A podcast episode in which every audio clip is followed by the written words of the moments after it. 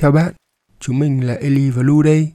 Chào mừng bạn đến với kênh podcast của những người lớn mộng mơ. Tại đây, chúng mình sẽ cùng bạn chia sẻ những câu chuyện yêu thương bình dị thường ngày, nhưng hy vọng sẽ là những điều hạnh phúc giản đơn, tưới mát tâm hồn trong cuộc sống bận rộn này nhé.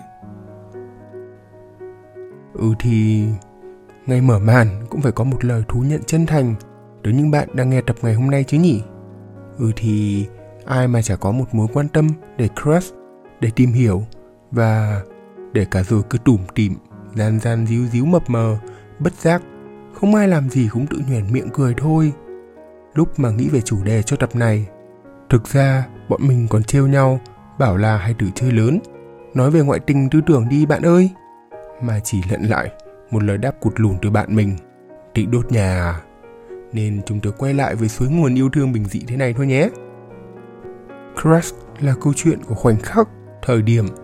Có những giây phút không hiểu vì sao một nụ cười, một câu nói hay chỉ là một hành động vô tri nào đó, nhưng tự dưng nó lại cứ luẩn quẩn trong tâm trí mình rất nhiều.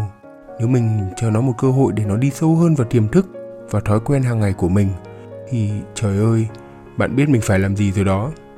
Nhưng câu chuyện chính của ngày hôm nay thì thực ra bản chất là vậy, nhưng nhìn thì lại không là vậy nha mình cũng có thời crack điên đảo ca sĩ diễn viên hay là cả bạn học, đồng nghiệp. Nhưng tất cả cũng chỉ dừng ở mức đó thôi. Bởi mọi thứ mà theo như thời của mình hay nói là cảm nắng ấy, thì nó kết thúc nhanh lắm. Cũng chỉ thoáng qua như mưa bóng mây thôi. Điều mình muốn nói cụ thể hơn chút, đó là việc mình nuôi dưỡng cái sự crack ấy của mình ra sao. Nếu nói về crack gần đây của mình thì chính là mình mong muốn được trở thành diễn viên. Nghe thì thực ra rất buồn cười nhưng cuộc sống thế đấy có bao giờ tán đổ crack dễ dàng được đâu. Thế nên, bây giờ mình mới đang không theo đuổi được sự nghiệp diễn xuất như mong muốn. Từ khi mà biết nhiều về cung hoàng đạo, rồi đọc mấy mô tả tính cách, thì thấy mình thực sự hợp làm nghệ thuật. Bởi, ai cũng nói ngày sinh này này, cung này này, rồi cả test MBTI đều bảo là mình có xu hướng về sáng tạo, đàn hát thơ ca, yêu cái đẹp, cũng như tâm hồn bay bổng lãng mạn. Ấy thế nào mà cuộc sống táp lại không trượt phát nào?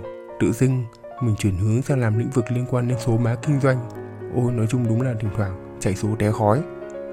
Nhưng để mà nói về một crack trường tồn thì chắc vẫn là người bạn mang tên là du lịch. Mình nhớ thời mình còn học cấp 3 đúng hơn là từ khi còn học cấp 2 mình rất thích môn địa lý. Thậm chí còn được chọn vào đội tuyển để đi thi học sinh giỏi địa lý cả hai cấp luôn. Đợt mình học lớp 11, dù học chuyên văn, nhưng tâm hồn lại cùng hướng về cuốn Atlas, nên mình được tham dự kỳ thi học sinh giỏi môn địa lý.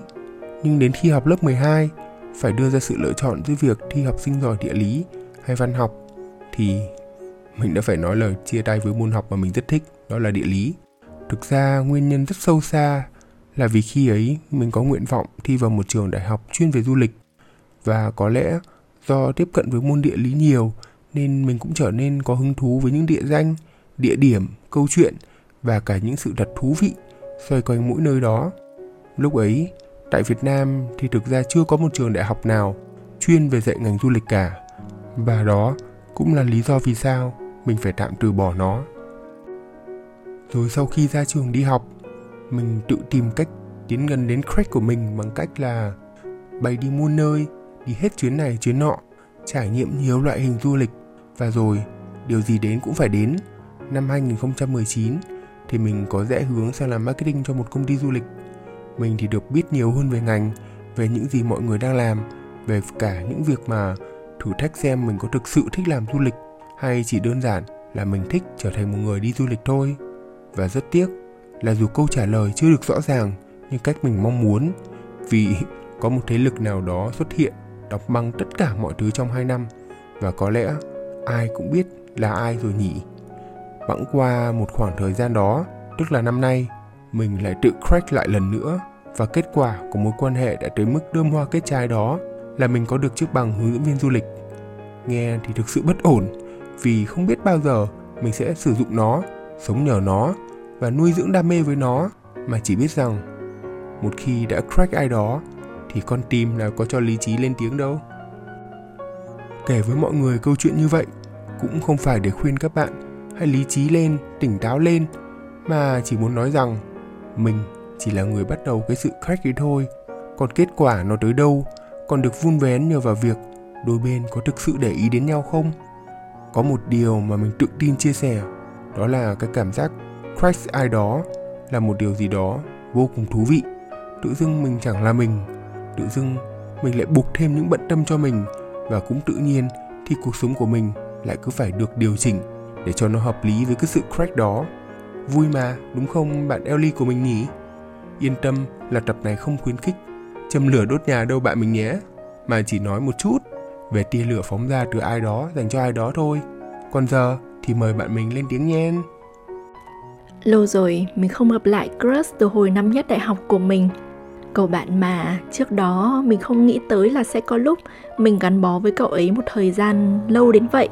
Cậu ấy tên là Baking Dạo ấy mình bập vào thú vui làm bánh Mình mê lắm cái mùi bơ đường trứng sữa quyện vào nhau Mê lắm cái mùi béo béo thơm ngậy của bơ còn sót lại trên cả 10 đầu ngón tay của mình sau mỗi lần nướng bánh. Cho dù là mình có rửa tay thật kỹ, thật sạch thế nào đi chăng nữa, mình follow không biết bao youtuber dạy làm bánh này, xem đi xem lại, miệt mài những clip làm bánh mãi mà không biết chán. Thói quen này vẫn còn theo mình đến tận bây giờ luôn. Mình còn có cuốn sổ tay nho nhỏ tổng hợp lại các công thức làm bánh bất bại, modify theo khẩu vị cũng như kinh nghiệm của mình sau mỗi lần thất bại. Không hiểu sao, mỗi lần được đứng bếp nướng một mẻ bánh, mình cảm thấy đã lắm. Năng lượng như được sạc đầy ắp. Mình thích làm bánh lúc vui và cả những lúc mình cảm thấy không ổn nữa. Sau này khi đi du học, có những buổi tối rảnh rang, chẳng biết làm gì. Có lần 12 giờ đêm, mình còn lôi đồ nghề ra nghịch ngợm, nướng bánh thơm lừng cả nhà để rồi sáng hôm sau lại mang đi chia cho các bạn vì nhiều quá. Rồi vì quỹ thời gian eo hẹp nên mình ít gặp cậu ấy hơn nhưng vẫn luôn nhớ sảnh ra một cái là mình lại nhau đi gặp ngay mỗi khi tìm được một cái cớ nào đấy. Đợt giãn cách năm vừa rồi thì mình lại crush vào một mối tình đa sắc màu hơn với những bức vẽ. À thì chắc chắn là không thể nào thật chuyên nghiệp và sắc sảo như dân vẽ được rồi. Phần vì hoa tay có hạn này, phần vì trình độ amateur trong một thời gian ngắn. Nhưng khi ấy, mình thấy vẽ thực sự là một giải pháp quá ư hợp lý cho cả mình và cả em bé nữa. Mình có thể vừa cho em bé chơi với sắc màu, thỏa sức, tô quệt lem luốc khám phá sự đa dạng của các hình khối đường nét lại vừa có vài kiệt tác nghệ thuật trưng lên mấy bức tường trống trải trong nhà tưởng tượng mà xem khách đến nhà kiểu gì cũng phải khen là quá là hợp lý khi nhà có hai bồi sĩ. Tiện cả đôi đường nhỉ? Chẳng cần phải là những thứ gì thật vĩ mô mới khiến cho cuộc sống của chúng mình mới trở nên thật sự ý nghĩa. Một chị đồng nghiệp cũ của mình có niềm đam mê mãnh liệt, vô cùng tận với mèo chẳng hạn. Chị kể với mình, có lần kỷ lục nhất mà chị từng làm đó là nuôi 7 em mèo cùng một lúc. Chị bảo sức mạnh vô hình của đam mê đấy. Đến bây giờ nghĩ lại, chị cũng không biết làm thế nào để cuộc sống khi ấy không bị đảo lộn quá nhiều nữa hay có bạn thì yêu thích đọc truyện tranh rồi sưu tầm cả một nhà đẩy nhóc các bộ truyện rồi vào một ngày thời tiết đang giữa mùa xuân chớm vào hạ 26 độ C nhưng lại quay ngoắt một cái đồng đành khủng khiếp chuyển sang 11 độ được ngay như hôm nay khiến mình thèm nhớ đến Tết ghê gớm và tới đây mình dự đoán mình sẽ crush anh chàng Tết ngày đấy.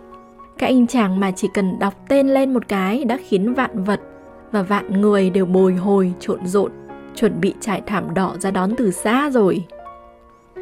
Hạnh phúc không phải ngẫu nhiên mà có, mà là do chính chúng mình lựa chọn. Đừng để cho mỗi ngày trôi qua rồi kết lại thành một chuỗi ngày lãng xẹt, nhàm chán. Và khi mà ngày mai đến lại cảm thấy tiếc nuối cho những gì mình chưa làm được.